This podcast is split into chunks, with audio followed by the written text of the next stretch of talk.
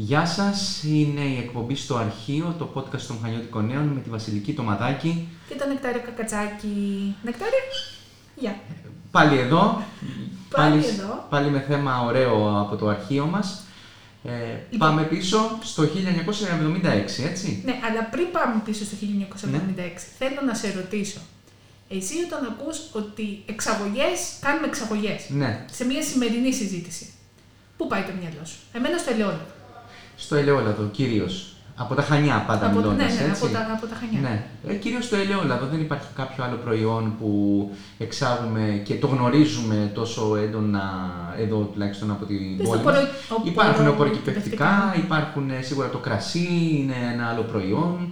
Τα σταφύλια, η σταφίδα, αγροτικά προϊόντα κυρίως, ναι. Και τώρα πάμε στο 1976. Ωραία. Τι συνέβη τότε? Τι συνέβαινε μάλλον τότε? Και όχι μόνο τότε, αλλά και παλαιότερα. Αλλά εμείς πάμε να μείνουμε στο 76, σωστά. Λοιπόν, είναι μία μικρή αναφορά σε φύλλο της εφημερίδας του 1976, του Ιουλίου του 1976, τις πρώτες μέρες εκείνου του έτους, πλούσια λεξιλόγια. Mm-hmm. Και βλέπουμε ένα άρθρο με τίτλο «Εξαγωγές διαφόρων ειδών από τα Χανιά». Τι απουσιάζει από αυτές τις εξαγωγές? Απουσιάζουν τα αγροτικά προϊόντα. Εγώ αυτό είδα. Ακριβώς. Δεν ξέρω εσύ αν πρόσεξες κάτι άλλο. Όχι, απουσιάζουν εντελώς. Ναι. Όχι, μάλλον έχει ένα. Ναι. Έχει ένα, αλλά είναι νομίζω η μικρότερη εξαγωγή. Σωστά. Και μιλάς για τα αμπελόφυλλα που τότε τον Ιούνιο λοιπόν του 1976 είχαν φύγει από τα Χανιά περίπου ή ακριβώς μάλλον 17.100 κιλά αμπελόφυλλα αξίας 363.600 δραχμών και με προορισμό τη ΣΥΠΑ, συγγνώμη. Ακριβώς. Αυτό είναι η μικρότερη εξαγωγή που είχε γίνει εκείνον τον Ιούνιο, το 1976. Λίγο πιο πάνω, το πάμε αντίστροφα, λίγο πιο πάνω, βλέπουμε ότι είχαν εξαχθεί από τα Χανιά ηλεκτρικοί συσσωρευτές. 30 συγκεκριμένα, αξίες 59.000 δραχμών για τη Λιβύη. Προς Λιβύη. Οπότε έχουμε Ηνωμένες Πολιτείες και Λιβύη ως τώρα. Και πάμε παρακάτω. Αυτό είναι κάτι που είχα ακούσει, να σου πω, το συγκεκριμένο προϊόν, ναι, ότι γινόταν εξαγωγή, αλλά δεν περίμενα ούτε σε τέτοιο βαθμό, ούτε στη συγκεκριμένη χώρα. Ναι. Θες να μας πεις ποιο? Μήπως τα ζεύγη παπουτσιών υποδημάτων αξίας 113.000 δραχμών, 302 ζεύγη. Τα Χανιά πάντοτε κάνανε εξαγωγή δέρματος και δερματικών σίγουρα, υποδημάτων, δερμάτινων ας πούμε προϊόντων κτλ. Προς χώρες του εξωτερικού ήδη από τον προηγούμενο αιώνα, όχι τον 20ο αλλά και ακόμα και από τον 19ο αιώνα. Ωστόσο εδώ βλέπουμε ότι τον Ιούνιο του 1976 υπήρχαν εξαγωγές ζευγών υποδημάτων αξίας 113.000 δραχμών προς Ιορδανία και Δυτική Γερμανία τότε. Ακριβώς. Βλέπουμε ότι οι χώρες που γίνεται η εξαγωγή των προϊόντων δεν είναι προς μία κατεύθυνση. Σωστά. Και όχι μόνο προς Ευρώπη. Αυτό ακριβώς. Ακόμα φτάσαμε μέχρι και, ναι, και Ασία και Αφρική. Καλά δεν το λέω. Καλά τα λες. Ναι.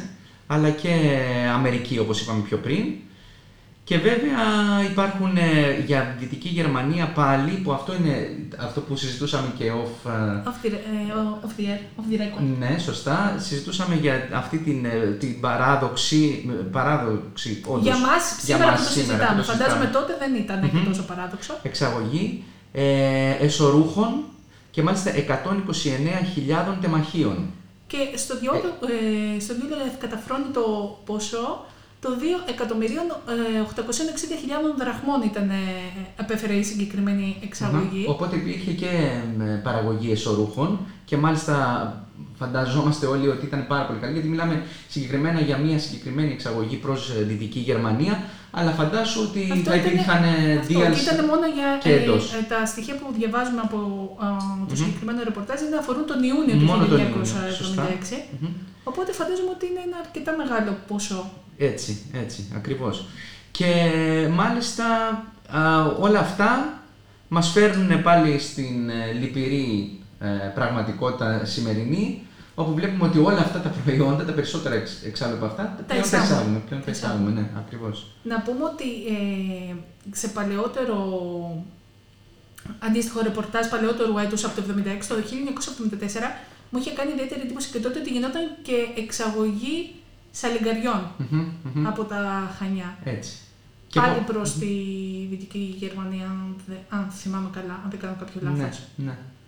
Το οποίο είναι εντυπωσιακό γιατί...